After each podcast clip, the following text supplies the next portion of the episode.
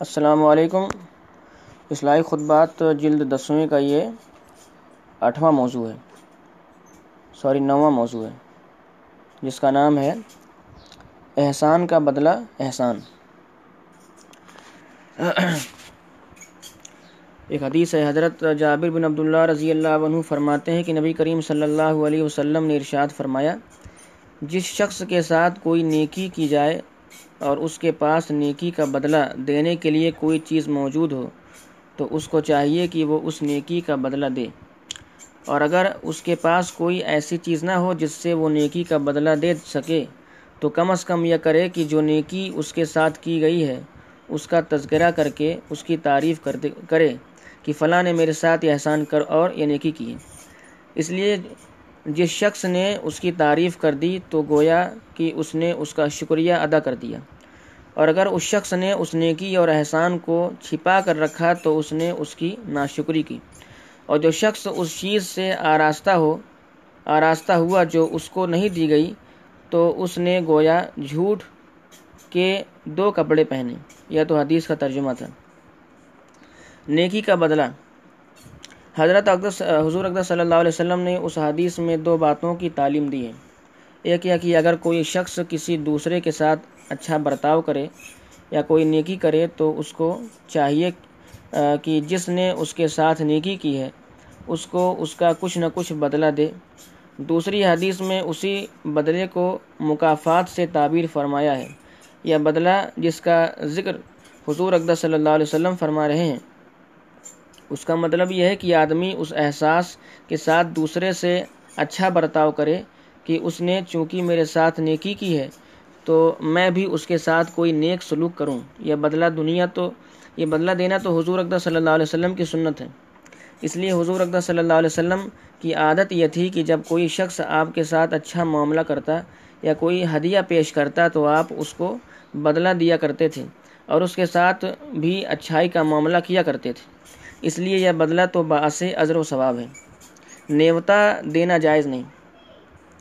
ایک بدلہ وہ ہے جو آج ہمارے معاشرے میں پھیل گیا ہے۔ وہ یہ کہ کسی کو بدلہ دینے کو دل بھی نہیں دل تو نہیں چاہ رہا ہے، لیکن اس غرض سے دے رہا ہے کہ اگر میں نہیں دوں گا تو معاشرے میں میری ناک کٹ جائے گی۔ یا اس نیت سے دے رہا ہے کہ اس وقت دے رہا ہوں تو میرے یہاں شادی بیاہ کے موقع پر دے دے گا۔ جس کو نیوتا کہا جاتا ہے۔ حتیٰ کہ بعض علاقے میں یہ رواج ہے کہ شادی بیاہ کے موقع پر کوئی کسی کو دیتا ہے تو باقاعدہ اس کی فہرست بنتی ہے۔ فلاں شخص نے اتنے دیے، فلاں شخص نے اتنے دیے، پھر اس فہرست کو محفوظ رکھا جاتا ہے۔ اور پھر جب اس شخص کے ساتھ یہاں شادی بیاہ کا موقع آتا ہے، جس نے دیا تھا، تو اس کو پوری توقع ہوتی ہے کہ میں نے اس کو جتنا دیا تھا، یہ کم از کم اتنا ہی مجھے واپس کر دے گا۔ اور اگر اس سے کم دے تو پھر اگلے شکوے لڑائیاں شروع ہو جاتی ہیں۔ یہ بدلہ بہت خراب ہے۔ اور اسی کو قرآن کریم میں سورہ روم میں سود سے تعبیر فرمایا ہے۔ وما آتی تم من من ربا لیربو فی اموال الناس فلا یربو عند اللہ وما آتی تم من زکاتی توریدون وجہ اللہ فعلائکا هم المضعفون۔ یعنی تم لوگ جو سود دیتے ہو تاکہ لوگوں کے مالوں کے ساتھ مل کر اس میں اضافہ ہو جائے۔ تو یاد رکھو، اللہ تعالیٰ کے نزدیک اس میں اضافہ نہیں ہوتا۔ اور جو تم اللہ تعالیٰ کی رضا کی خاطر زکوٰۃ دیتے ہو، تو یہی لوگ اپنے مالوں میں اضافہ کرنے والے ہیں۔ اس آیت میں اس نیوتے کو سود سے تعبیر کیا ہے۔ لہٰذا اگر کوئی شخص دوسرے کو اس نیت سے دے کہ چونکہ اس نے مجھے شادی کے موقع پر دیا تھا، اب میرے ذمے فرض ہے کہ میں بھی اس کو ضرور دوں۔ اگر میں نہیں دوں گا تو معاشرے میں میری ناک کٹ جائے گی اور یہ مجھے مکرو سمجھے گا۔ یا دینا گناہ میں داخل ہے۔ اس میں کبھی مبتلا نہیں ہونا چاہیے۔ اس میں نہ دنیا کا کوئی فائدہ ہے اور نہ ہی آخرت کا کوئی فائدہ ہے۔ محبت کی خاطر بدلہ اور ہدیہ دو۔ لیکن ایک وہ بدلہ ہے جس کی تلقین حضور اقدس صلی اللہ علیہ وسلم فرما رہے ہیں۔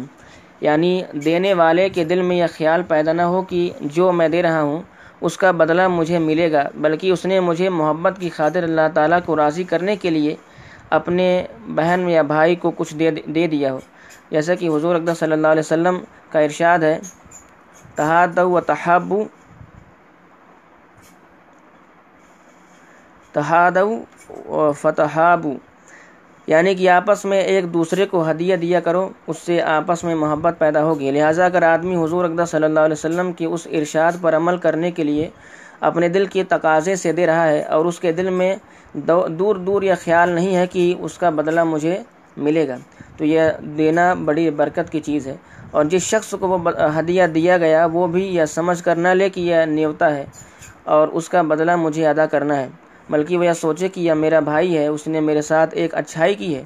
تو میرا دل چاہتا ہے کہ میں بھی اس کے ساتھ اچھائی کروں اور میں بھی اپنی طاقت کے مطابق اس کو ہدیہ دے کر اس کا دل خوش کروں۔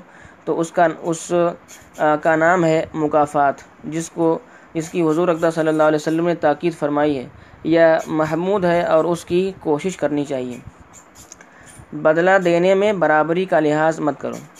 اس مقافات کا نتیجہ یہ ہوتا ہے کہ جب دوسرا شخص تمہاری ہدیے کا بدلہ دے گا تو اس بدلے میں اس کا لحاظ نہیں ہوگا کہ جتنا جتنی قیمت ہدیہ اس نے دیا تھا، اتنی ہی قیمتی ہدیہ میں بھی دوں۔ بلکہ مقافات کرنے والا یہ سوچے گا کہ میں نے اپنی استطاعت کے مطابق بدلہ دیا تھا۔ اس نے اپنی استطاعت کے مطابق بدلہ دیا تھا۔ میں اپنی استطاعت کے مطابق بدلہ دوں گا۔ مثلا کسی نے آپ کو بہت قیمتی تحفہ دے دیا تھا۔ اب آپ کی استطاعت قیمتی تحفہ دینے کی نہیں ہے، تو آپ چھوٹا اور معمولی تحفہ دیتے وقت شرمائے نہیں۔ اس لیے کہ اس کا مقصد بھی آپ کا دل خوش کرنا تھا اور آپ کا مقصد بھی اس کا دل خوش کرنا ہے۔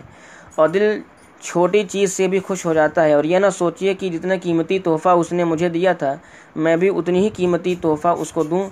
چاہے اس مقصد کے لیے مجھے قرض لینا پڑے، چاہے رشوت لینی پڑے، یا اس کے لیے مجھے ناجائز ذرائع آمدنی اختیار کرنی پڑے، ہرگز نہیں۔